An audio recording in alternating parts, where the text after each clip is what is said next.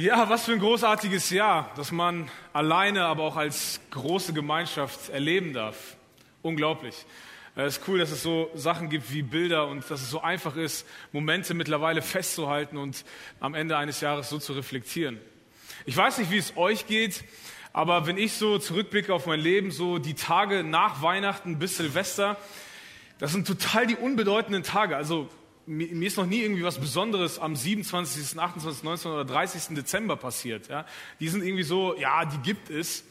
Aber eigentlich ist so diese Zeit zwischen den Jahren eine großartige Zeit, um Revue zu passieren, um genau das, was wir gerade gemacht haben, zu machen. Aber auch nicht nur als Gemeinde, nicht nur als Gemeinschaft, sondern auch ganz persönlich zu reflektieren, zurückzublicken. Was ist passiert? Was ist mir begegnet? Was habe ich getan? Und der Grund, wieso Reflexion so wertvoll ist, ist, dass man aus seinen Fehlern lernen kann und aus Erfolgen lernen kann, um es im nächsten, beim nächsten Mal besser zu machen, um es beim nächsten Mal zu wiederholen, damit 2020 oder dieses neue Jahrzehnt großartiger wird als das vergangene. Es kann aber sein, dass wenn du reflektierst, dieses Jahr oder dieses Jahrzehnt, das hier die letzten Tage in, verrinnt, dass es bei dir gar nicht so großartig war. Und dass wenn du darüber nachdenkst, wie dein Jahr 2019 so war, dass du feststellst, dass es bei dir Dinge gibt, die du am liebsten in diesem Jahrzehnt lassen würdest. Dass du angefangen hast, Dinge zu tun, dass du angefangen hast, dich an Dinge zu klammern, dass dir Dinge auf einmal wichtig geworden sind, die für dich früher absolut keine Bedeutung hatten, aber irgendwie hast du sie festgehalten und du kommst nicht mehr los. Und wir wollen heute den letzten Sonntag hier als Gemeinde zusammen verbringen und uns die Frage stellen und reflektieren, was ist es, das ich in dem vergangenen Jahr ergriffen habe, das mich festhält? Was ist es, das ich festhalte und das mich zurückhält? Ganz persönlich formuliert, was hältst du fest, das dich zurückhält? Gibt es da irgendwas, eine Sache, eine Beziehung? Ist da irgendwas in deinem Leben in diesem Jahr aufgetreten, was du ergriffen hast, was du gepackt hast, aber du kommst hier nicht mehr raus? Weil du es festhältst. Oder anders formuliert, was belastet dich, weil du es nicht loslassen kannst? Was ist für dich eine Last? Was macht dein Leben schwerer, nur weil du diese eine Sache oder diese zwei Sachen nicht loslassen kannst? Oder nochmal anders formuliert, was schränkt dich ein? Denn wenn wir das Festhalten nicht loslassen, dann hindert uns das weiterzugehen. Was schränkt dich ein? Einfach weil du es nicht weglegen kannst. Was ist das? Gibt es etwas in deinem Leben, was du begonnen hast, eine Gewohnheit? Oder etwas, was du aufgehört hast zu tun, woran du dich festklammerst, was zu, zu, zu deinem Leben geworden ist, so Teil deines Lebens geworden ist, was dich zurückhält, aber du kannst es einfach nicht loslassen. Oder hier vielleicht nochmal ganz persönlich, was hältst du fest, was du am liebsten vor allen verstecken würdest? Was du, was dir peinlich ist, darüber zu reden. Und wenn du irgendjemand in die Richtung anfängt, das Thema einzuschlagen, wirst du direkt rot. rot. Was ist das, was du festhältst, was du in diesem Jahr begonnen hast, was du in diesem Jahr getan hast, was du gar nicht möchtest, dass das irgendjemand rausbekommt? Was ist das, was du tust, was du regelmäßig hast, was bei dir zur Gewohnheit geworden ist, was dir peinlich ist, wenn du erwischt wirst, wenn du es tust? Was du am liebsten verstecken würdest vor allen Augen, aber du es trotzdem nicht loslassen kannst. Hier die letzte Frage. Was hältst du fest, das dich zum Affen macht? Ich weiß, das ist, das ist nicht als Beleidigung gemeint, nur ihr müsst wissen, das hier ist eine Möglichkeit, Affen zu fangen. Wisst ihr, Affen kann man folgendermaßen sehr, sehr ähnlich fangen. Man nimmt einfach eine Kokosnuss, hüllt diese Kokosnuss aus, legt dort etwas rein, was ein Affe gerne isst oder was ein Affe gerne haben möchte, meistens Bananen, Affen essen Bananen, ne? bindet diese Kokosnuss irgendwo fest, dass, dass die Kokosnuss nur einen gewissen Bewegungsfreiraum bietet und, und wartet einfach. Und wisst ihr, Affen sind so genial, die sehen, dass in der Kokosnuss etwas für, für sie drin ist und sie packen das, das ist ja meins. Wer zuerst gefunden hat, dem gehört's. Und sie wollen los. Aber sie kommen nicht weit. Und eigentlich machen sie es dem Fänger sehr, sehr einfach. Nur noch hinzukommen, Strick um den Hals. Und dann kann der Fänger machen mit dem Affen, was er will. Und er schränkt die komplette Freiheit dieses Tiers ein. Und wisst ihr, eigentlich hat nicht der Fänger den Affen gefangen, sondern der Affe hat sich selber reingelegt. Er müsste einfach nur loslassen. Denn wisst ihr, wenn der Affe nicht loslässt, kommt er durch diese Öffnung nicht mehr raus. Aber sobald er loslässt, kommt er durch diese Öffnung und könnte weglaufen. Hier ist meine Frage an dich. Was hältst du fest, das dich zum Affen macht? Das Interessante ist, nicht alle Affen können so gefangen werden. Es gibt Affen, die sind klug, die merken, wenn der Mensch kommt, dann wird es gefährlich, also muss ich loslassen, rausziehen, auf diese wertvolle großartig leicht verdiente Banane verzichten und verschwinden. Aber es gibt genug Affen, die nicht klug genug sind, loszulassen. Und die, die ziehen werden und ziehen werden und versuchen werden, diese Banane mitzunehmen, aber einfach aus dem Fakt, weil sie nicht loslassen können, Gefangene werden und ihre komplette Freiheit aufgeben. Und wenn du heute früher gehen musst oder wenn du äh, am Livestream einschläfst oder sonstige Dinge, ja, hier kommt mein Hauptgedanke. Hier ist das, was ich dir heute mitgeben will, was du für deine Reflexion ins neue Jahr mitnehmen kommst. Der Gedanke lautet folgendermaßen. Lass die Banane los und lauf weg. Das ist alles. Das ist mein Tipp für dich. Lass diese Banane los und lauf weg, denn sie behindert dich. Sie nimmt dir deine Freiheit. Wenn du kein Jesus-Nachfolger bist, dann ist das alles, was ich dir für dein neues Jahr raten kann. Aber wir sollten bedenken und uns vor Augen führen, dass das, was wir nicht loslassen können und was uns eigentlich bindet, oft nicht nur unser persönliches Problem ist, sondern dadurch, dass uns das einschränkt, dadurch, dass das unser Verhalten bestimmt, dadurch, dass das uns einen Bewegungsradius vorgibt, für den wir eigentlich nicht bestimmt sind, verändert dieses Ding uns. Und das Problem, dadurch, dass es uns verändert, verändert das unser Verhalten anderen Menschen gegenüber. Und ich denke, wir alle haben die Erfahrung gemacht, dass wir manchmal Dinge haben, die wir nicht loslassen können, die uns einschränken und die uns manchmal nicht nur zu Affen machen, sondern zu Monstern, zu Menschen, mit denen man nicht gerne in einem Raum ist. Dass wir anfangen, Menschen, die wir eigentlich lieben, denen wir eigentlich nahestehen, weh zu tun auf eine Art und Weise, die nie passiert wäre, wenn wir einfach nur loslassen würden. Dieses Ding, deine Sache, die du dieses Jahr begonnen hast festzuhalten und nicht loslassen möchtest oder auch nicht mittlerweile nicht mehr loslassen kannst, macht dich zu jemandem, der anderen schadet und meistens den, den du eigentlich am liebsten hast. Deswegen ist mein Tipp, lass los. Lass los. Ich bin absolut überzeugt, dass Jesus nachzufolgen dein Leben besser macht und dich im Leben besser macht. Denn weil Jesus, als Jesus auf die Erde kam, hat er uns eine Möglichkeit geschaffen, dass wir nie mehr an Dinge festhalten müssen, dass wir wirklich Freiraum erleben können, wirkliche Freiheit schmecken und leben und erleben dürfen, weil er uns diese Chance gibt, weil er uns diesen Weg bereitet hat, das wirklich zu leben.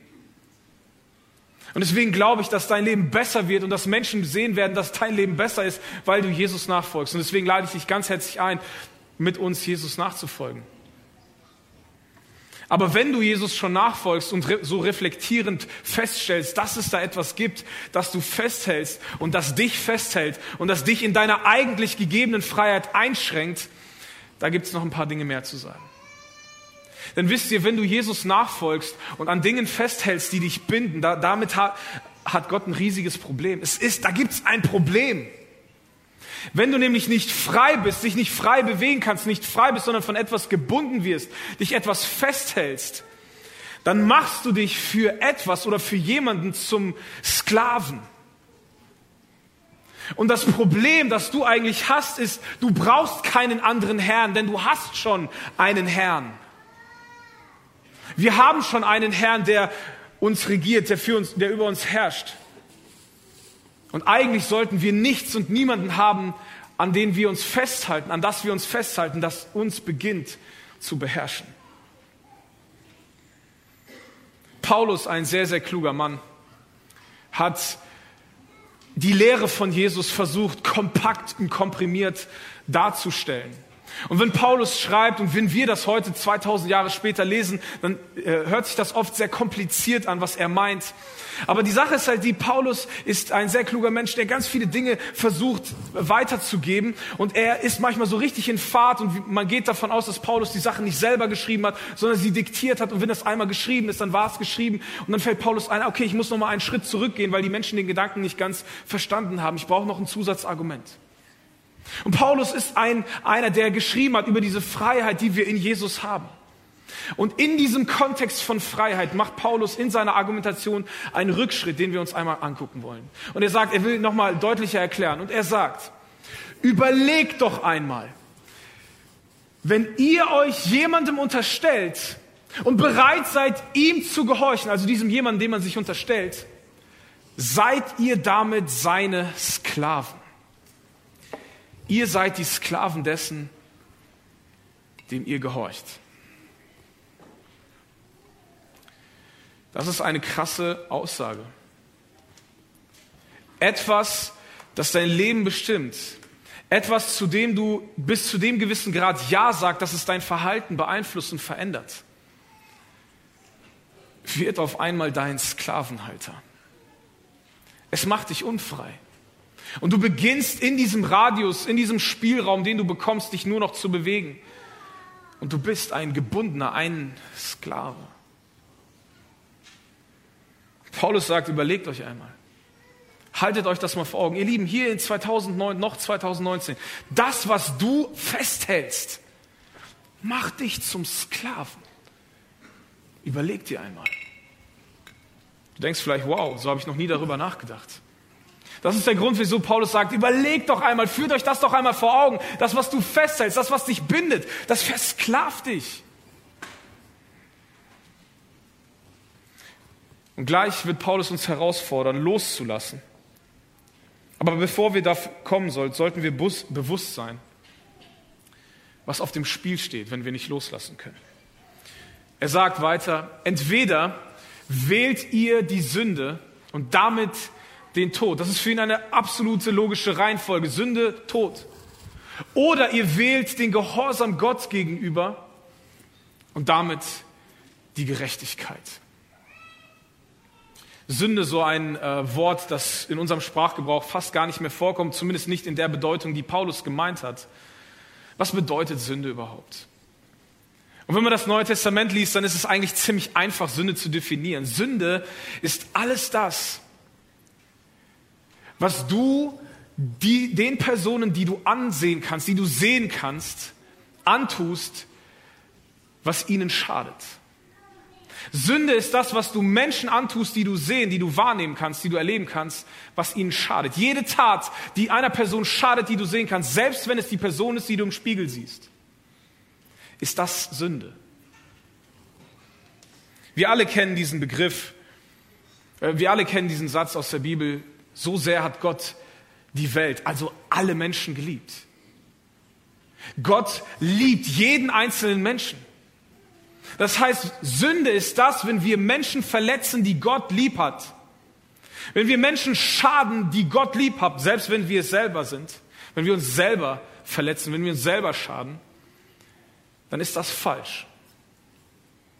Nur, dass Gott das Sünde nennt. Ich denke, das haben wir alle erlebt.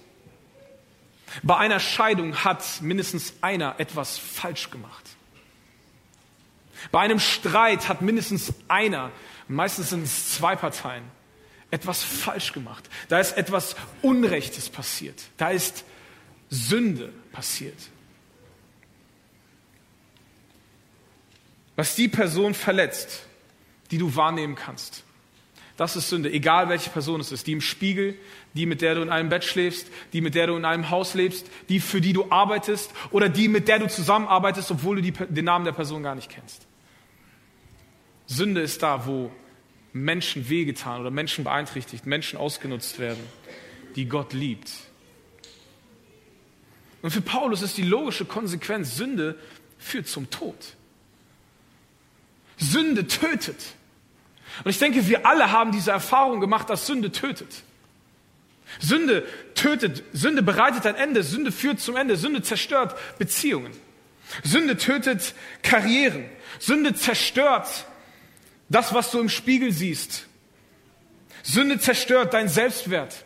Sünde zerstört deinen Mut. Sünde zerstört deine Gesundheit, deine finanzielle Sicherheit. Und schlussendlich zerstört Sünde und tötet Sünde deinen Frieden. Und das ist absolut nichts Christliches, denn Frieden ist das, wonach wir uns alle sehen. Frieden mit uns selbst, Frieden mit anderen, ja eigentlich sogar Frieden mit Gott. Und Sünde tötet den Frieden mit anderen, Sünde tötet den Frieden mit dir selber und Sünde tötet definitiv den Frieden mit Gott. Natürlich hat Gott, der dich liebt, ein Interesse daran, dass du nicht unter dem Einfluss, unter den Konsequenzen der Sünde stehst. Natürlich hat ein Gott, der alles bereit ist für dich zu geben, der dich wie ein Vater annimmt, hat ein Interesse daran, dass du nicht unter dem Einfluss der Sünde stehst. Natürlich ist Gott gegen Sünde. Aber Gott ist nicht gegen dich. Gott ist nicht gegen dich, wenn er gegen die Sünde ist, sondern er ist für dich. Und deswegen ist er gegen die Sünde, weil er weiß, was Sünde mit und aus dir macht. Und hier kommt das Praktische, was Paulus sagt. Sünde tötet, aber das Pendant dazu ist, Gehorsam stellt Dinge richtig. Wenn du Gott gehorchst, wenn du nach Gottes Idee und Gottes Idealen lebst, wenn du Jesus nachfolgst, dann führt dich das ins Recht. Wenn du die richtigen Dinge tust, dann entsteht Gerechtigkeit. Wenn du das Richtige getan hast, hast du Frieden mit Gott. Du hast Frieden mit dir selbst und bestimmt ganz bald auch Frieden mit anderen. Und du hast nicht mehr abends, wenn du im Bett wach liegst und über dein Leben nachdenkst, Gewissensbisse, weil du Frieden hast. Es ist eigentlich fast nichts Schlimmeres, als das, sich selber in den Spiegel zu sehen und sich dafür zu schämen, was man da sieht. Normalerweise, wenn du den Spiegel siehst und weißt, was du getan hast und darüber nachdenkst, hast du eigentlich immer mindestens 25 Gründe, warum es gerechtfertigt war, dass du ihm eine geknallt hast, dass du dieses Wort gesagt hast, dass du da diesen Seitensprung gemacht hast. Du wirst immer genug Gründe finden, aber trotzdem tötet es deinen Frieden. Es macht dich unruhig. Denn Sünde tötet. Gehorsam aber stellt Dinge richtig. Und Paulus sagt weiter und führt das den Römern vor Augen. Und er sagt, aber Dank sei Gott, dass die Zeit vorbei ist, in der die Sklave, ihr Sklaven der Sünde wart. Und dass ihr jetzt aus innerster Überzeugung der Lehre gehorcht, die uns als Maßstab für unser Leben gegeben ist und auf die ihr verpflichtet worden seid. Paulus, der selber noch nie in Rom gewesen ist, die Menschen persönlich gar nicht kennt, an die er schreibt, sagt, ich weiß trotzdem etwas über euch. Ich weiß, dass ihr in diese Dose gegriffen habt und an Dingen festgehalten habt, die euch gebunden haben.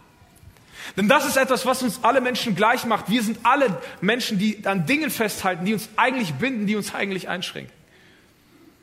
Aber Gott sei Dank ist diese Zeit vorbei. Gott sei Dank lebt ihr aus innerster Überzeugung nach einer anderen Art. Und ich liebe diese Formulierung, diesen Maßstab unseres Lebens, diesen neuen Maßstab. Wenn wir beginnen, Jesus nachzufolgen, dann haben wir eine neue Denkweise über uns selbst. Dann haben wir, bekommen wir eine neue Sicht auf Gott. Wir bekommen eine neue Sicht auf die Welt. Wir verstehen Vergebung anders. Wir gehen anders mit Schuld um. Wir kommen mit uns besser klar. Wir definieren unseren Umgang mit Geld neu. Wir haben eine neue Vorstellung über unser Zeug, das wir besitzen. Wir wissen, wir, wir denken neu über die Zeit, die uns gegeben ist. Wir orientieren uns anders in unsere Zukunft. Das ist ein ganz neuer Maßstab, den Jesus gegeben hat, den wir aus innerster Überzeugung leben. Und wenn du dein Leben danach ausrichtest, wenn es aus deinem Kopf in dein Innerstes wandert, wenn es deine innerste Überzeugung wird, dann wird das alles verändern. Und es wird dir helfen, Dinge loszulassen, die dich binden und die dich festhalten. Und hier ist die Aussage, die Paulus eigentlich macht. Gehorsam befreit. Gehorsam macht frei. Nach dieser innersten Überzeugung zu leben, die Gott uns gibt, Gott zu gehorchen als, als Synonym, macht frei. Es befreit uns. An einer anderen Stelle führt Paulus ein anderes Bild ein, um das Gleiche auszusagen. Er sagt, habt ihr denn vergessen, und hier ist wieder diese Aussage, eigentlich müsstet ihr es wissen, eigentlich müsste das real in eurem Leben sein. Habt ihr vergessen, dass euer Körper ein Tempel ist?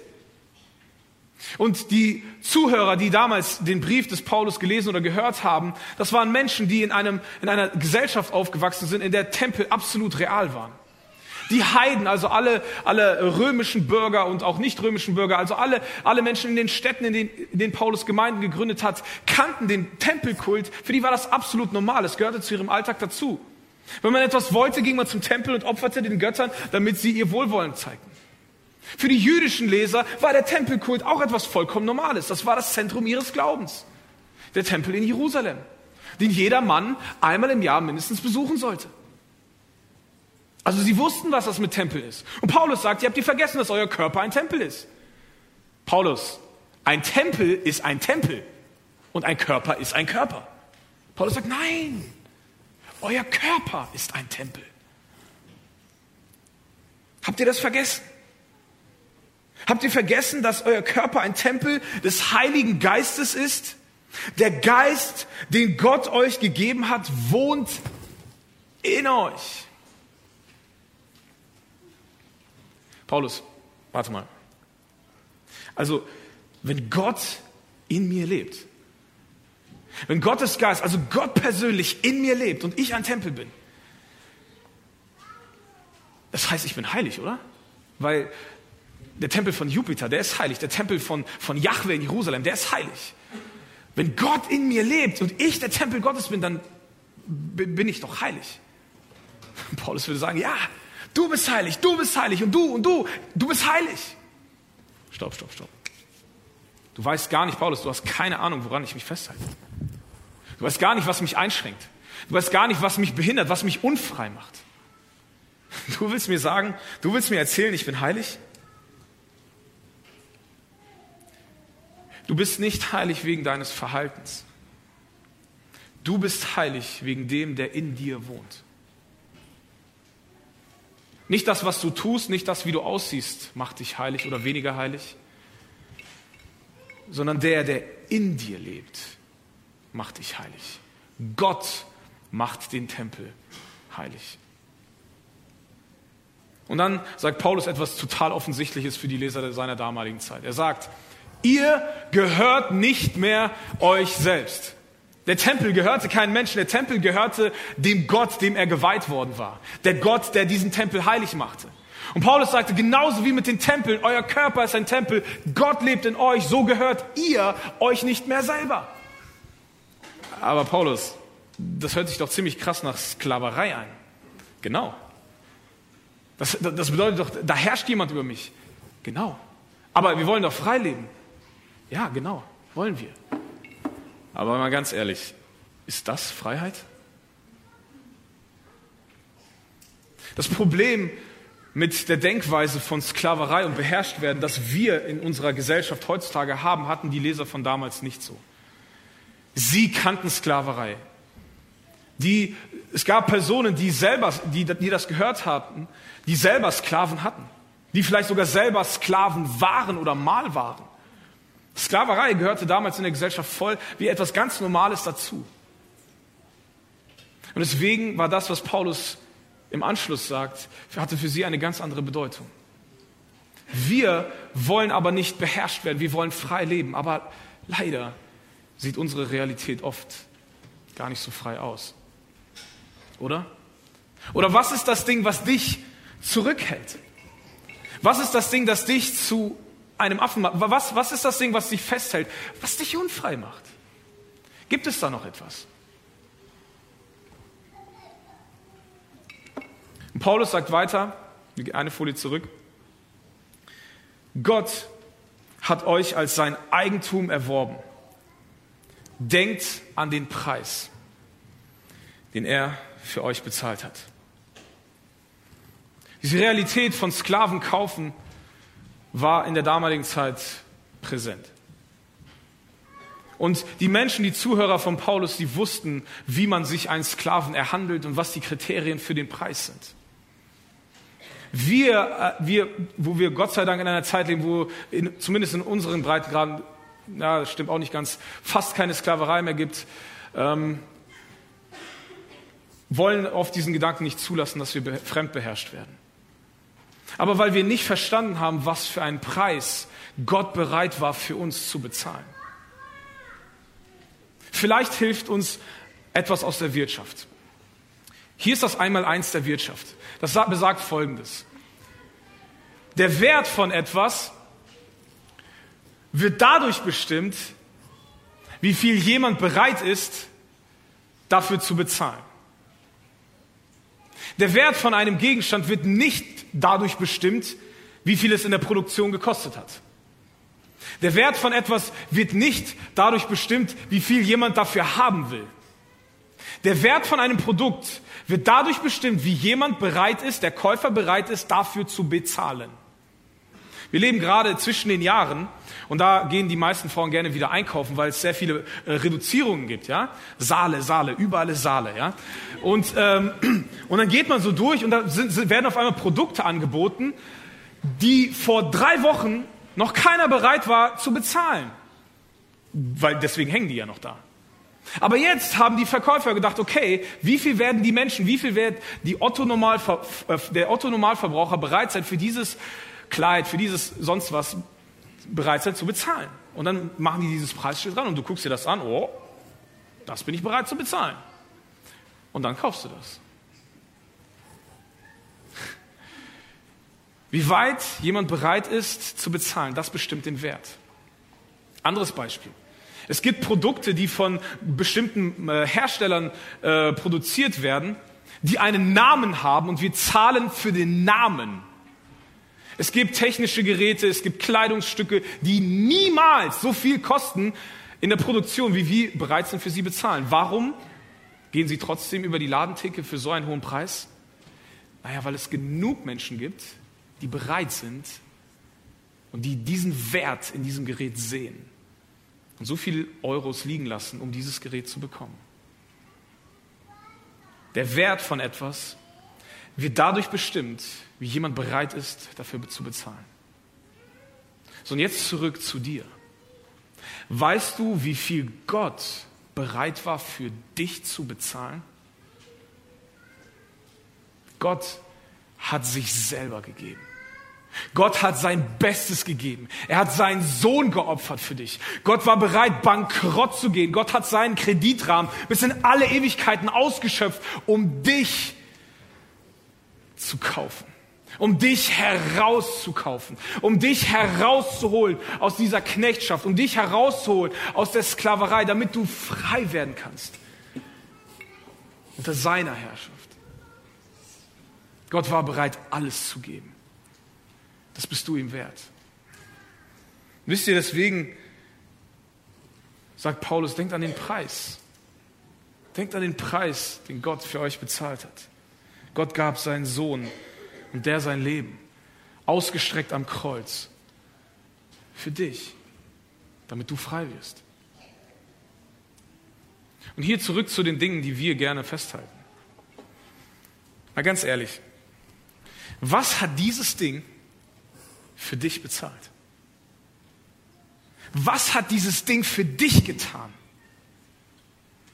Eigentlich ist es doch eher so, dass wir den Preis bezahlen, weil wir hier festhalten und nicht mehr loslassen. Wir sind diejenigen, denen das in Rechnung gestellt wird. All die Versprechen, selbst wenn dieses Ding Versprechen gemacht hat, sind nicht eingetroffen. Was hat dieses Ding für dich bezahlt? Ich würde sagen, nichts. Ein kurzes Vergnügen. Und hier ist der Punkt, den Paulus macht. Wenn dieses Ding nichts für mich investiert hat, aus welchem Grund? Aus welchem Grund? Warum sollte ich da immer noch dran festhalten? Das ist doch nur Schaden. Das ist doch nur Verlust. Unterm Strich gesehen. Warum sollte ich daran festhalten? Um den Satz von Paulus nochmal zu wiederholen. Ihr gehört nicht mehr euch selbst. Gott hat euch als sein Eigentum erworben. Denkt an den Preis, den er bereit war für euch zu bezahlen. Und jetzt kommt er zu der Pointe. Hier ist das, was wir tun sollen. Nicht das, was wir glauben sollen, sondern das, was wir tun sollen. Er sagt, darum geht mit eurem Körper so um, dass es Gott Ehre macht. Das ist nicht ein Satz, den du glauben sollst, sondern das ist, das ist eine Aktion. Also was sollen wir tun? Wie, wie bereitet man Gott Ehre? Ganz einfach. Wir ehren Gott, indem wir die ehren, die Gott ehrt. Gott liebt die ganze Welt. Dich, dich, dich, jeden. Auch den, den du nicht so gerne hast. Gott liebt jeden. Und wenn du diese Menschen ehrst, ob es die Person im Spiegel ist oder die Menschen um dich herum, dann ehrst du damit Gott.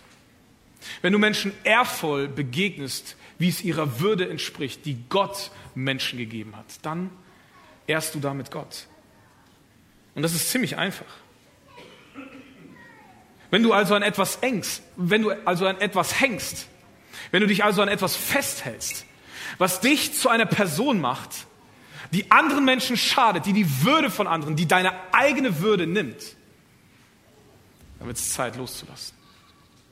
Das ehrt Gott nicht. Was hältst du fest?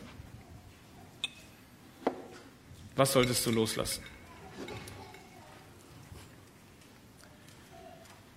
Woran hältst du fest, das dich zurückhält?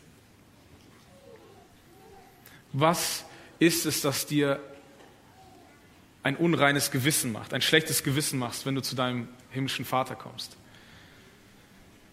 Was ist es, das dich hindert, eine Beziehung zu deinen Kindern aufzubauen, die du dir eigentlich immer schon gewünscht hast? Ist es deine Wut, dein Ärger? Das ist oft so ein Männerproblem. Männer sind immer wütend und äh, du sagst vielleicht, naja, mein Vater war immer wütend, deswegen bin ich immer wütend und er ist wütend gewesen, weil sein Vater wütend war. Und wir können das zurückführen bis Adam. Adam ist eigentlich das Problem. Was ist es? Ist es irgendeine Gewohnheit, die du hast? Kaffeeklatsch oder Tratschen oder diskutieren ohne Beachtung von Verlusten. Was ist es? Ist es ein Hobby?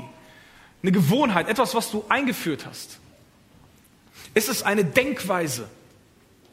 Ist es vielleicht deine Nichtbereitschaft? Deine Verweigerung, das zu tun, was Gott dir eigentlich ganz klar zeigt? Dass du eigentlich ein Jahr im Ausland verbringen, ein Jahr für Gott investieren solltest, aber du hast Angst. Oder vielleicht hast du Angst, dass deine Kinder ein Jahr für Gott investieren wollen. Was ist es, was du festhältst, was andere Menschen entehrt, dich eingeschlossen? Es ist eine Form von Unterhaltung, ein Zeitvertreib dein Umgang mit Medien, Umgang mit Rauschmitteln, ein Hobby, eine Gewohnheit. Und es kann sein, dass das, was du loslassen solltest, an sich nichts Schlimmes ist. An sich etwas vollkommen Neutrales, Gutes ist. Aber in der Lebensphase, in der du jetzt gerade bist, falsch ist. Dass es zum Beispiel ein Hobby ist, das dir die Zeit nimmt, mit deinen Kindern zu verbringen. Dass es eine Gewohnheit ist, die dich zu einer Person macht, die anderen schadet, weil du in einem Umfeld bist, die durch diese Gewohnheit Schaden leiden. Und es ist etwas, ist, und es ist etwas, was du nicht loslassen kannst und dich zu jemandem macht, dein Verhalten bestimmt, dein Verhalten beeinflusst, das dir und anderen Menschen um dich herum schadet. Eigentlich solltest du frei sein. Eigentlich solltest du kein Problem damit haben. Du hast schon einen Herrn. Jesus ist dein Herr. Und hier ist die Frage, wenn du nicht genau weißt, wenn du so reflektierst und in dieses neue Jahrzehnt gehen möchtest und sagen, ich will großartig starten, ich will mein volles Potenzial ausschöpfen, das Gott mir gegeben hat und ich will loslassen und nicht mehr gebunden sein. Aber ich komme nicht drauf, was es ist. Ich sehe es nicht. Hier ist mein Rat. Frag jemanden. Frag mal jemanden. Vor allem die Leute, die dir nahestehen. Frag mal diese Personen. Meistens sind es die, die uns nahe sind, unsere Familie, unsere Freunde, die schon wenigstens erahnen, manchmal auch ganz offensichtlich wissen, was ich festhalte und loslassen sollte. Menschen, die dir am nächsten stehen, wissen es, weil sie eigentlich diejenigen sind, die am meisten darunter leiden, dass du nicht loslassen kannst. Wäre es nicht großartig, in ein neues Jahrzehnt zu starten? und Dinge, die ich festhalte, die ich begonnen habe festzuhalten in diesem Jahr oder in diesem Jahrzehnt, hier zu lassen. Was in 2019 geschehen ist, soll in 2019 bleiben. Und lasst uns neu anfangen. Denn Gott ist ein Gott des Neuanfangs. Also, lass dich von nichts und niemandem bestimmen. Denn Gott, du hast schon einen Herrn, Gott ist dein Herr. Ein Herr, der bewiesen hat, dass er dich liebt, der nicht nur darüber geredet hat, der gezeigt hat, als er im Kreuz hing, wie sehr er dich liebt, was für einen Preis er bereit ist für dich, für dich ganz persönlich zu bezahlen. Damals, als du noch ein Sünder warst, als du noch das Potenzial von anderen geraubt hast, um dich zu bereichern, um dich besser darzustellen. Als du andere Menschen ignoriert und ausgenutzt hast für den eigenen Profit. Als du noch ein Sünder warst, ist Jesus für dich gestorben. Er ist für deine Sünden gestorben. Er ist dafür gestorben, damit du wirklich frei leben kannst. Wenn du kein Jesus-Nachfolger bist, dann solltest du es wirklich in Erwägung ziehen, zu Beginn Jesus nachzufolgen. Denn es wird dein Leben besser machen und dich im Leben besser machen, weil Jesus derjenige ist, der uns hilft, wirkliche Freiheit zu erleben. Und du lebst lang genug, um die Konsequenzen und die Folgen von Sünde zu erfahren. Ich denke, jeder von uns weiß und hat fest und erlebt, festgestellt und erlebt, dass Sünde tötet. In welchem Bereich deines Lebens auch immer. Gott hat dich aber für ein Leben in Freiheit befreit. Gott will dir Freiheit garantieren unter seiner Führung. Wirkliche Freiheit finden wir nur unter seiner Führung. Aber das kommt nur, wenn du den Weg einschlägst, mit ihm zu gehen. Deswegen hier ist meine Frage, was hält dich zurück? Was ist es, das dich zurückhält? Was hältst du fest, das dich zurückhält? Was ist dieses gewisse Etwas? Und in den letzten Minuten gemeinsam in diesem Jahr wollen wir uns ganz bewusst diese Zeit nehmen, mal darüber nachzudenken, was halte ich fest? Du hast eine Minute Zeit, mal darüber nachzudenken. Schließ gerne deine Augen und nimm dir diese Zeit für dich persönlich was halte ich fest, das mich zurückhält?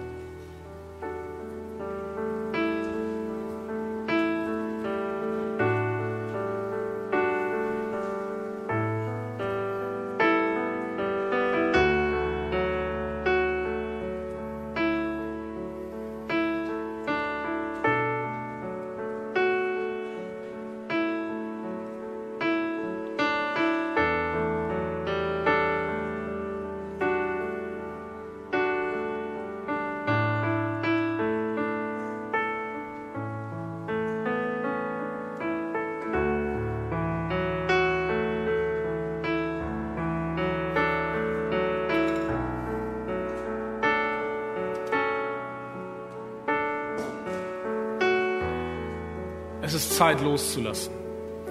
Wir wollen jetzt etwas machen, das für dich vielleicht ein bisschen ungewohnt ist, muss es aber gar nicht sein. Es muss dir gar nicht unangenehm sein. Wir wollen heute, jetzt wo du reflektiert hast und wo du vielleicht festgestellt hast, dass es da tatsächlich etwas in deinem Leben gibt, das dich zurückhält, weil du festhältst.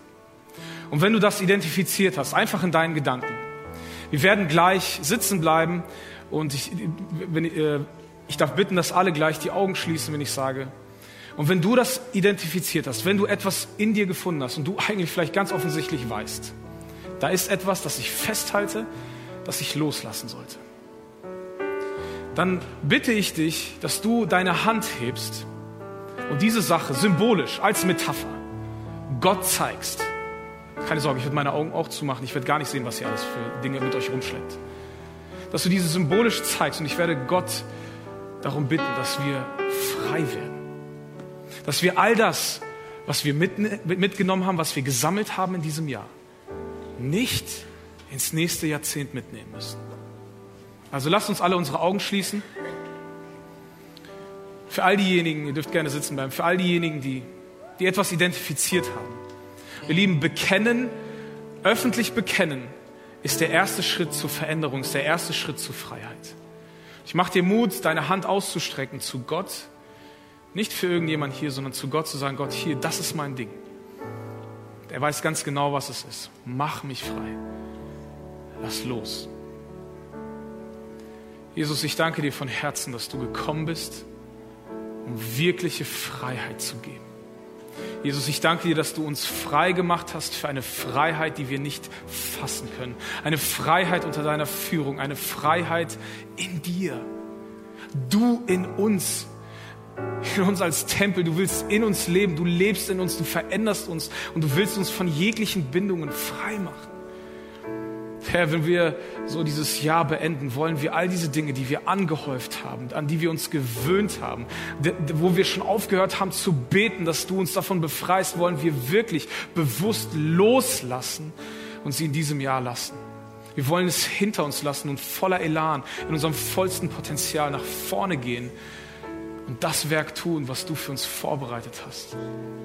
Jesus, ich bitte dich auch für all diejenigen hier, die dich noch nicht kennen, die noch keine Beziehung mit dir haben, dass du ihnen ihren nächsten Schritt zeigst, wie sie dir näher kommen und echte Freiheit erleben können, Jesus. Danke dir, Vater, dass du deinen Sohn gesandt hast, dass du bereit warst, diesen kostbaren Preis für mich zu bezahlen und mir damit meinen Wert gezeigt hast, weil du bereit warst, alles zu geben. Das heißt, ich, ich bedeute dir alles, weil du mich so liebst. Weiß ich, dass ich unter deiner Herrschaft nicht als Sklave leben werde, sondern als wirklich Freier. Jesus, danke dir für ein großartiges Jahr. Danke dir für ein geniales Jahrzehnt.